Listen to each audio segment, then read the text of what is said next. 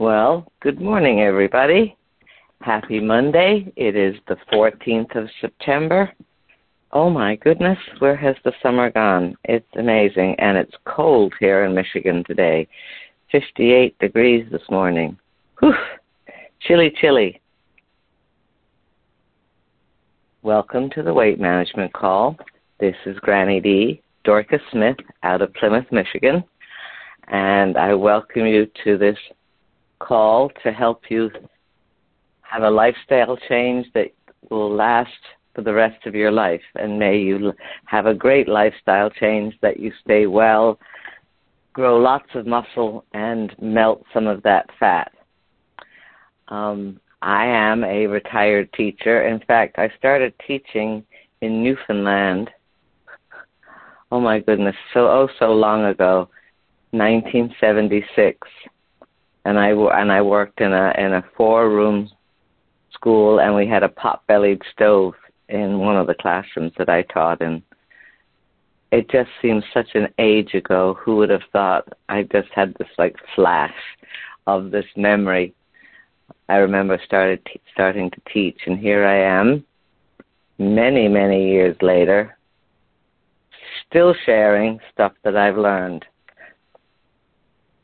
I then became a special ed teacher, lived in Montreal, taught in Mississauga, then moved to Michigan and taught in South Redford schools for 20 years. Time flies when you're busy. Along the way,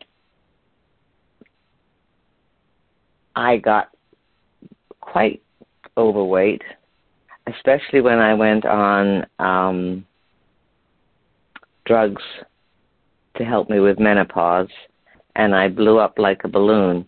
But I am so discovering that women in their late 40s and 50s do have this predisposition to, to suddenly gain weight, and it can be a real struggle.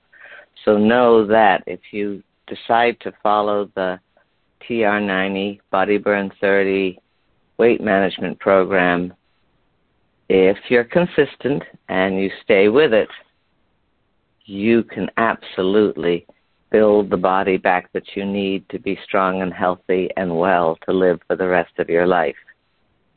It may not be easy at first, but here I am nine years after I started, and I started off with 25% muscle, and now I have 30% muscle.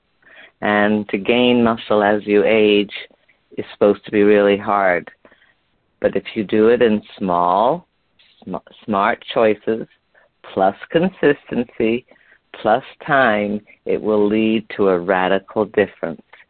And it has, and I'm stronger, and I'm healthier, and I've been able to give osteoporosis a bit of a kick. It's still there, but I would be in very much worse shape if I wasn't following this program. And part of the program can be just gentle exercise, which means walking. If you can walk every day, your body will do amazing things. Now, if you can add some other things like some weight bearing exercise, that will help you to be even stronger and it'll build those muscles and it'll make it'll help make your bones a bit stronger. And then, of course, there's the new Skin products with TR90, but there's also the supplementation that you can use to help your body to be stronger. So there's lots of choices. Anyway, along the way, you need to have a healthy brain. You need to have a healthy circulation because circulation, the bloodstream, carries the oxygen to your brain. And your brain, which is actually only 2% of your body, takes up 20% of the oxygen and energy. We are big brained creatures. We need to be healthy. We need to have a healthy brain, but we also need to have a strong body to maintain that brain. And that's why the walking, and if you can, climb stairs. I climb 25 stairs every day that I can I'm kind of lazy and I like letting my body do the weight bearing exercise for me. It also helps to build my back and my muscles And I want you to know that when I started wait when I started climbing stairs, that's when the real change began because it was some weight bearing exercise. You don't have to lift heavy weights if you want, if you need to lift weights. Two pounds, five pounds, five pounds for me is heavy, but two, great. Do what you can. Just do it and be consistent. Stay with it because you need that brain. Now let me, today I'm going to go to John Medina, Brain Rules. Fabulous book. If you want to get more information on it, it's www.brainrules, B-R-A-I-N-R-U-L-E-S dot net. And we're on attention. Ah, what the brain needs. You have to focus. Rule number four. People don't pay attention to boring things. The brain's attentional spotlight can focus only on one thing at a time. No multitasking. It's very inefficient. Your brain has to go into the activity, then come out of the activity, go along to the side, go into the next activity, come out. You waste a lot of time going in and out. So what he's saying is stay with one activity as long as you can and just stay with that one focus. You'll get a lot more done.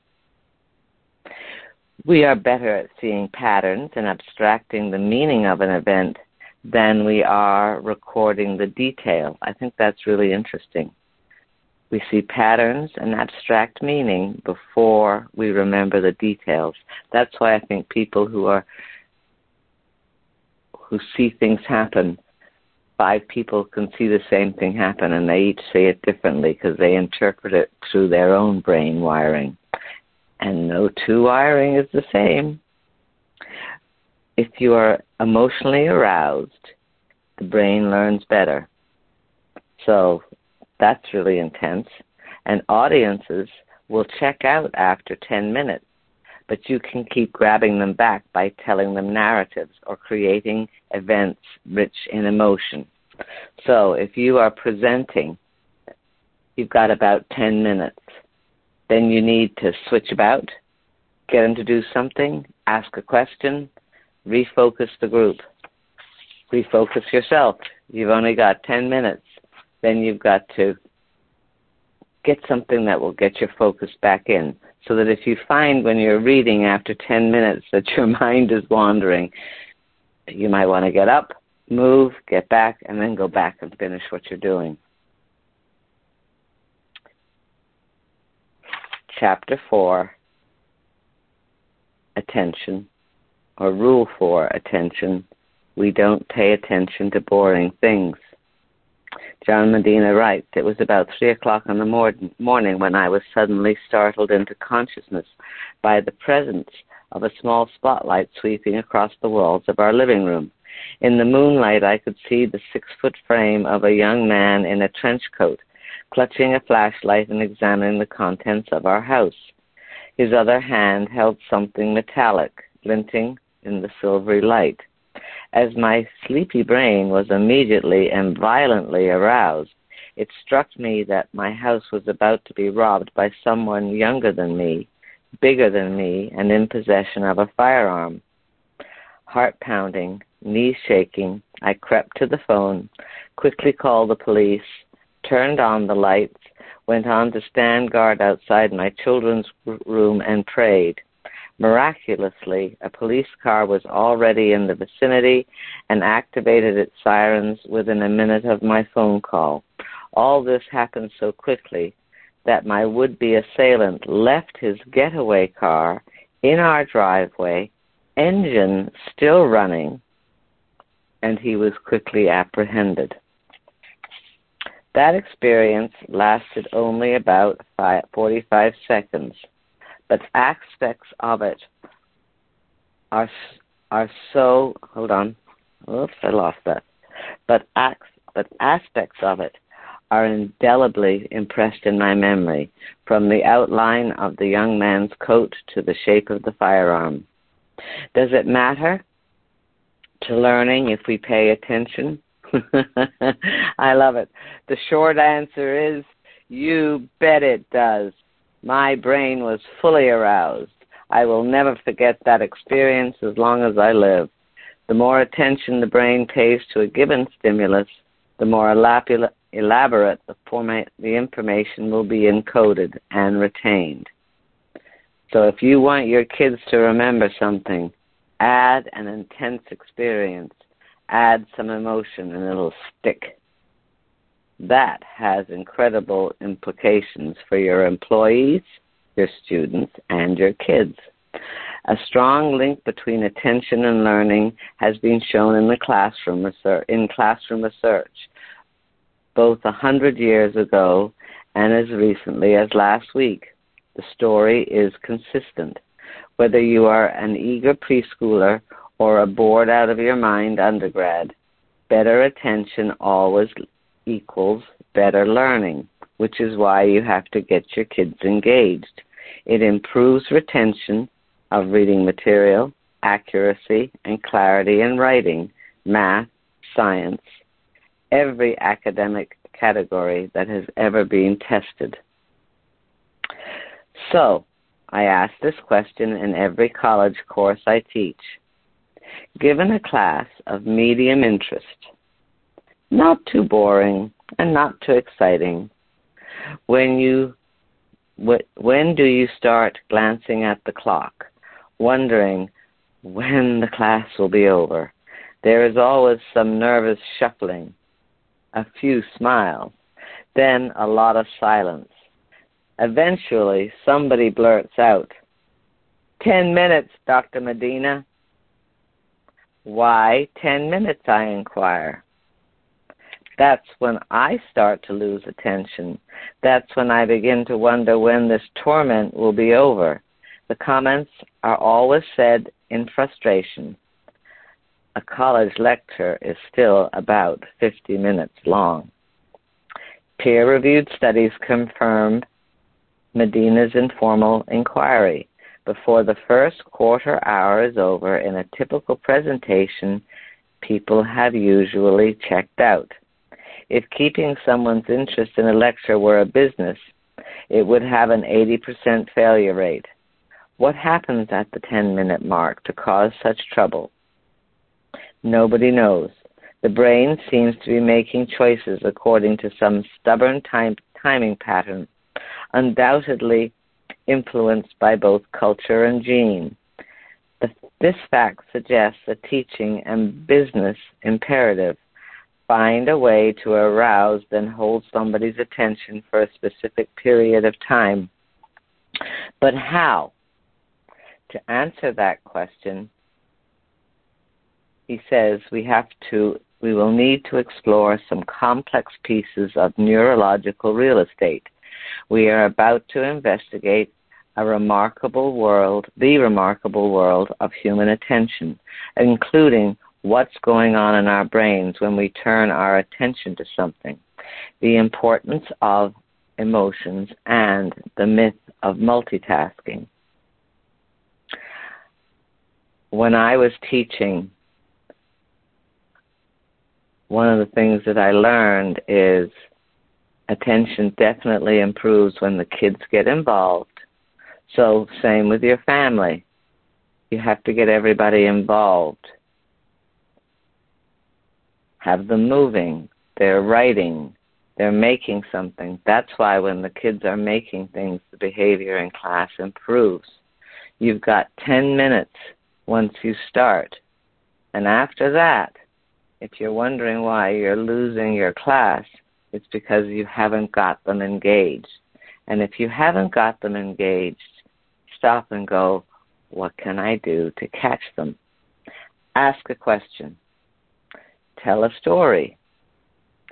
The other one I used to do, which is what I learned before I left teaching, was brain gym.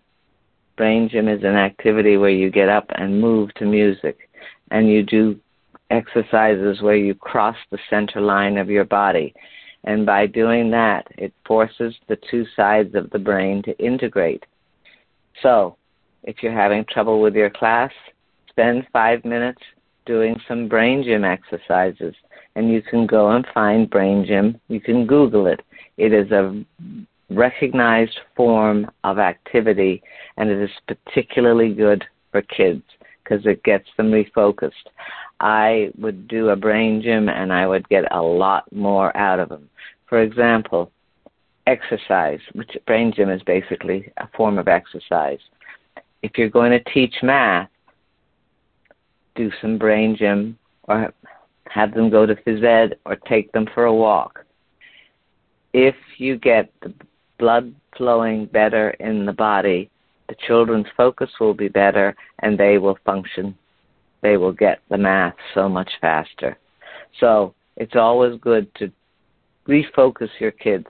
And like I said, the other ways are telling stories and getting them physically active, involved. So next week I will continue on with the importance of emotions and the myth of multitasking. Thank you very much for being here today on this Monday.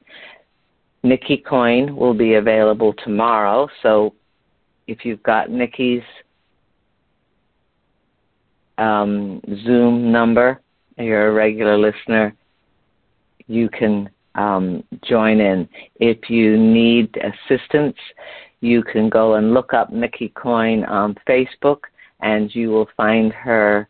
She has she has a link to her regular, or her she has her own page, and she also has an activity page, which when she when she does her zooms, she does it there as well.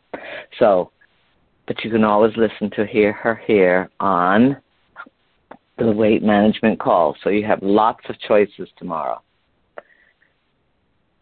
The One Team Global will be doing a training at 10 o'clock. And finally, I'd like to thank Frank Lomas and Brian for doing all the amazing things that they do to help us keep this call going. I thank you very much, Brian, for everything you do. You're a pretty amazing um, regular participant in our weight management calls. So I'm going to take us off mute.